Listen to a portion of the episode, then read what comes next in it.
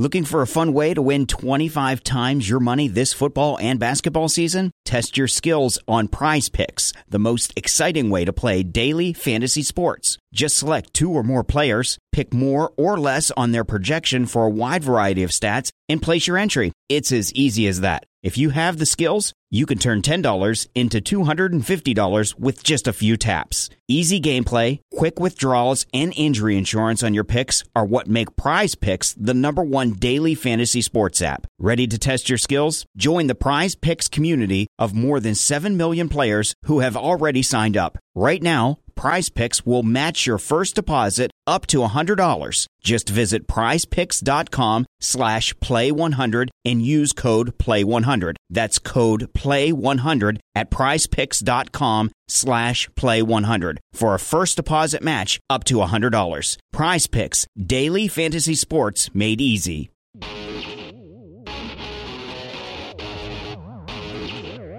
It is SNY.TV's The Juice on the Cuse podcast, covering Syracuse basketball, lacrosse, and football. Today on the Juice on the Cuse podcast on SNY.TV, we'll be talking about a resurgence for the Syracuse lacrosse team and uncertainty for Orange Hoops. I'm Wes Cheng, and I'll be joined later by Brad Bierman, and our guest today is Syracuse lacrosse goalie Dominic Lamolinara. Dominic had three saves in Syracuse's 10 8 win over Binghamton on Wednesday. Syracuse has won two in a row now. Dominic, thanks so much for coming on today. Oh, not a problem at all. I appreciate it. Dominic, I wanted to start you off on this one. How important of a win was that over Binghamton on Wednesday to keep that momentum alive, especially after a dramatic win over Notre Dame? I mean, it was huge. We had a short week going into it. Uh, we had the day off after Notre Dame, uh, and then just uh, the two days to prepare for Binghamton. And uh, I think, like last year, we would go into short week games like that against uh, some teams we were expected to beat, and we had some trouble with them. So uh, definitely coming out with the win was big for us. You know, it's showing that we're improving from last year, and like you said, it's keeping our momentum going. So, what's the team's state of mind right now? You know, you've won two in a row, you've got some momentum going with you. Is it total optimism? Is it cautious optimism? Where you guys stand right now?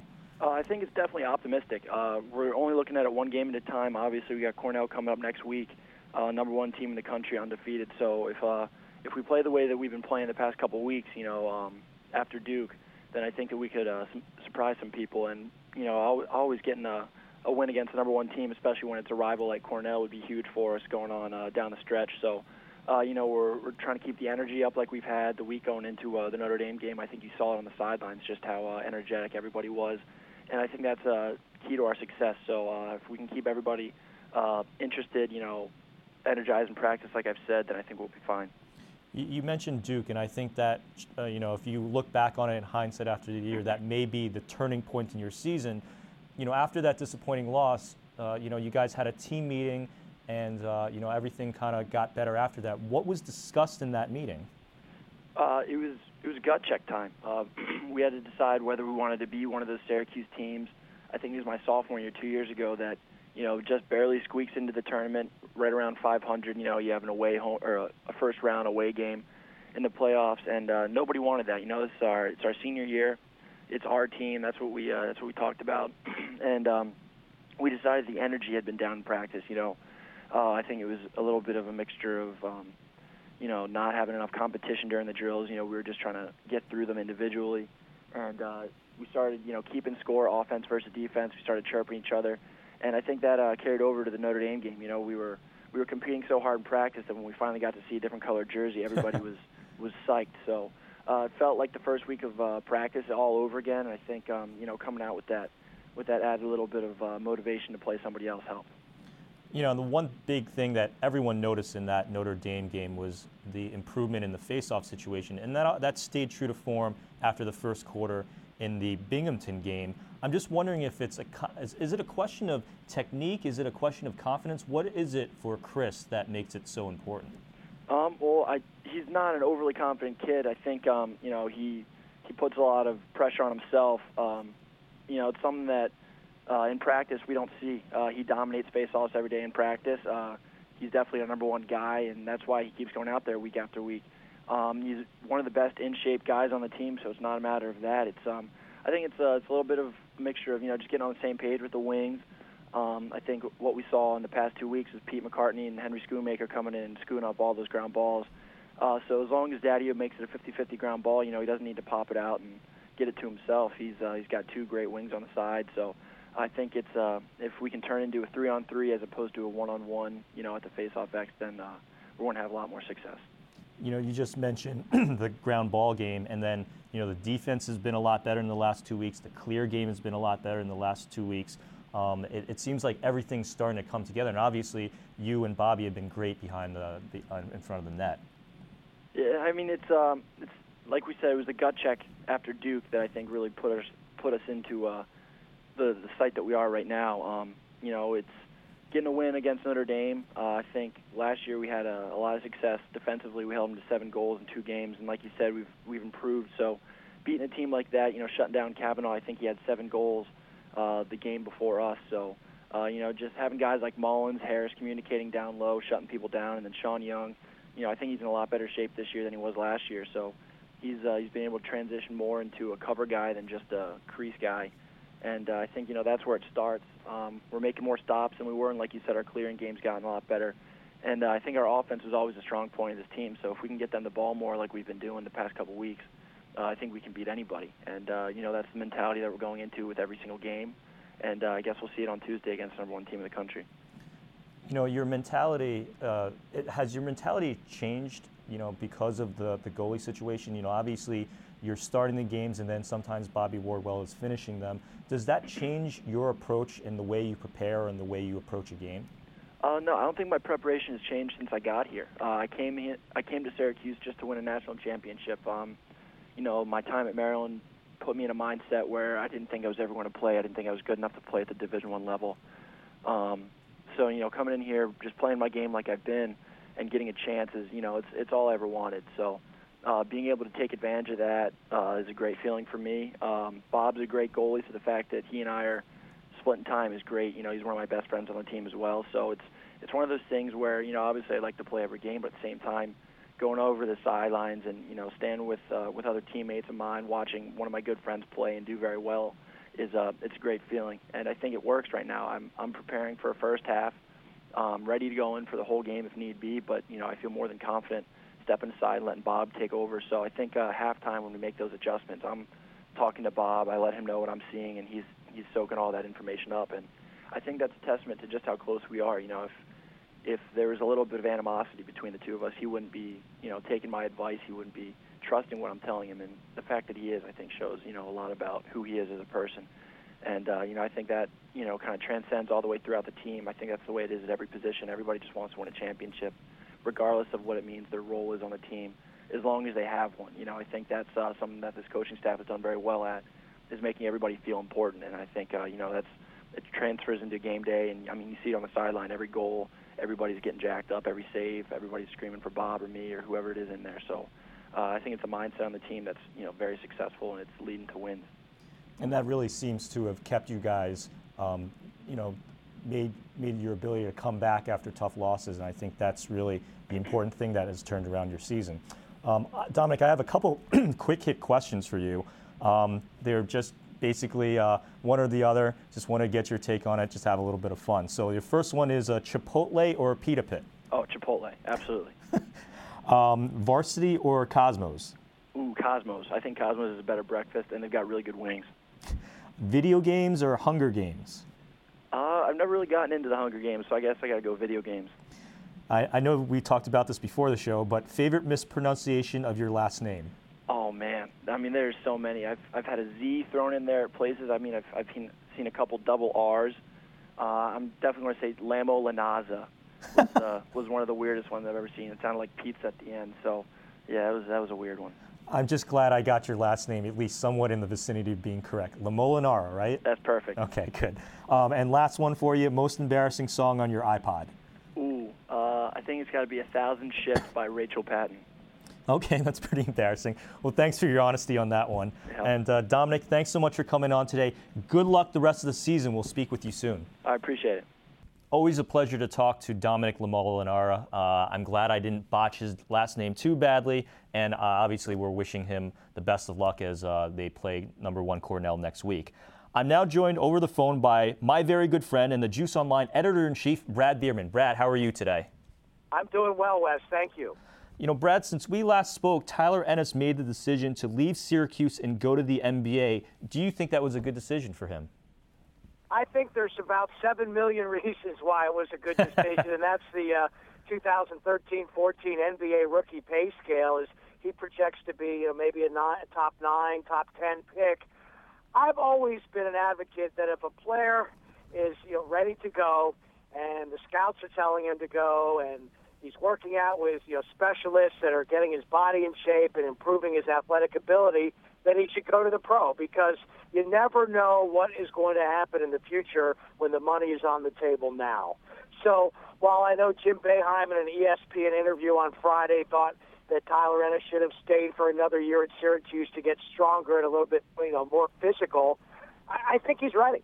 I said that way back in December when they beat Villanova in that non-conference game. To me, he looked like he was a sure thing to go to the NBA, and I think it's the right thing. I really do. I think he's just going to continue to improve in private workouts. He's going to get stronger for all the individual workouts with the teams.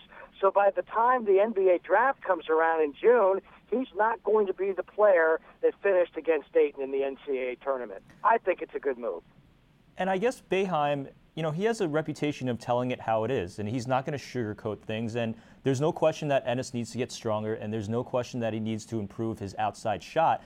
And I think those are things that he could have worked on had he returned for his sophomore year. That isn't to say that Boeheim was trying to torpedo him, because Boeheim, people are kind of cherry picking from that interview. Boeheim did say that Ennis is going to have a long and successful career in the NBA, but he does think that he should have stayed that second year. And I, I think people are kind of cherry picking the quotes they want to cherry pick on it's splitting hairs. I mean, he's going to get better no matter if he came back to college or not. He's going to be a better player by the time he's in the NBA summer games this summer and by the time training camp rolls around in the fall. And again, the money's going to be there. You never know what's going to happen in the future. So I say grab the money while it's on the table.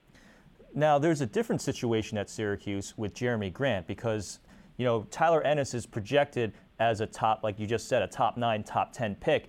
Jeremy Grant could put his name into the NBA ring, and he's projected to be more of a mid to late first round pick. Brad, if you're Jeremy Grant, do you jump to the NBA? I think in that case, you stay the extra year because – as you said, I think there's similarities to what C.J. Fair and his family uh, investigated a year ago. And let's face it, the Grant family knows the NBA, you know, better than the, the, your average college athletic family. So I think they're going to do their proper investigation. They're going to talk to the uh, all the pertinent people, the scouts, the coaches, etc. And because of where his draft standing is, as you mentioned, I think you're going to see him come back for another season so that he can get into the top 10 next year. And I think there's several reasons, I, I, agree, Brad, and there's several reasons that I also want to point out that uh, why Jeremy Grant should stay. One, because he's going to be the featured player on offense, the way that CJ Fair was the featured player on offense. He's going to have another year to improve his jumper, to work on his strength. But also, it's, it's a matter of attrition because this year's draft stat, uh, class is completely loaded. You have um, so many great players that are coming out, and even whether or not Jabari Parker stays or leaves, there's still going to be so many players. And if he stays one more year, the class next year is going to be weaker. So I think if he stays a year, he becomes more of a featured player. He gets more of a chance to work on his jumper, and he'll actually probably be a lottery pick when he comes out um, after his junior year. At least that's what I think. That I totally agree, Wes. That in addition, he's got a pretty good shot maybe to lead Syracuse a lot further in the NCAA tournament next year than this year, and nothing bad happens the longer you lead your team in the NCAA tournament. Brad, I wanted to switch gears a little bit and talk about the lacrosse team because they're really starting to pick things up again, especially in that dramatic win over Notre Dame. Do you think it's too little, too late for this team, or do you think there's enough time to turn it around and really make a deep push in the NCAA tournament? I think there's plenty of time to turn it around, and I kind of equate the Syracuse lacrosse team with the Kentucky basketball team. both were preseason ranked number one or number two. Both struggled early in the year, but both now are seemingly playing their best ball at the right time of the year. And I think it's the same thing for the Syracuse lacrosse team. And not only that, they have a perfect schedule set up now to continue the trend they've been on besides the Notre Dame upset win and then beating Binghamton this week, uh, now with a rare weekend off this coming weekend, getting ready for number one slash two undefeated Cornell.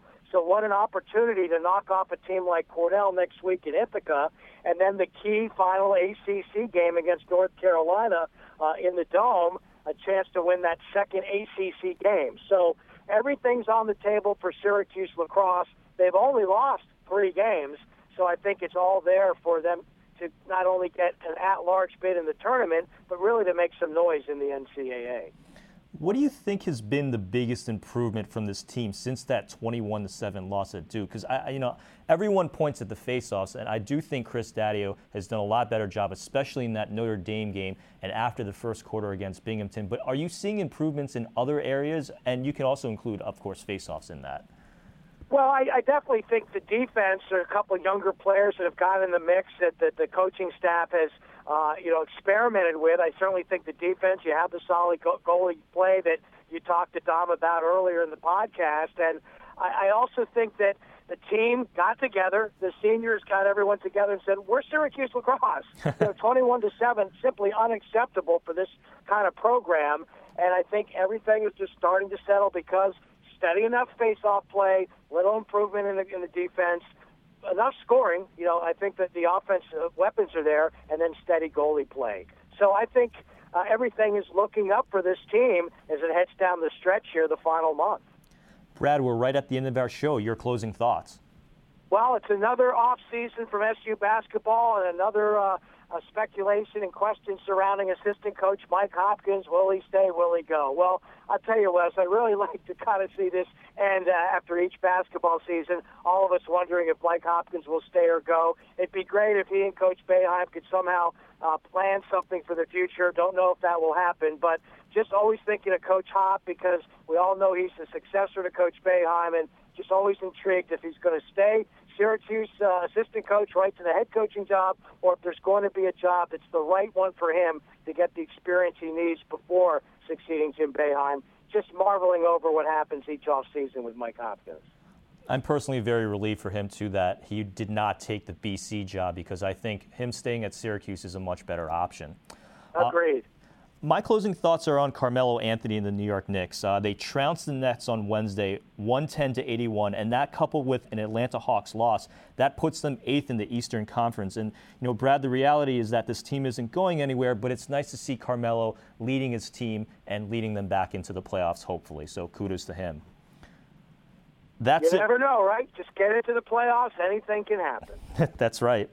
That's it for us. For Brad Bierman, this is Wes Cheng reminding you that I wonder if illiterate people get the full effect of alphabet soup. You've been listening to the Juice on the Cuse podcast on SNY.TV, and we'll see you next time.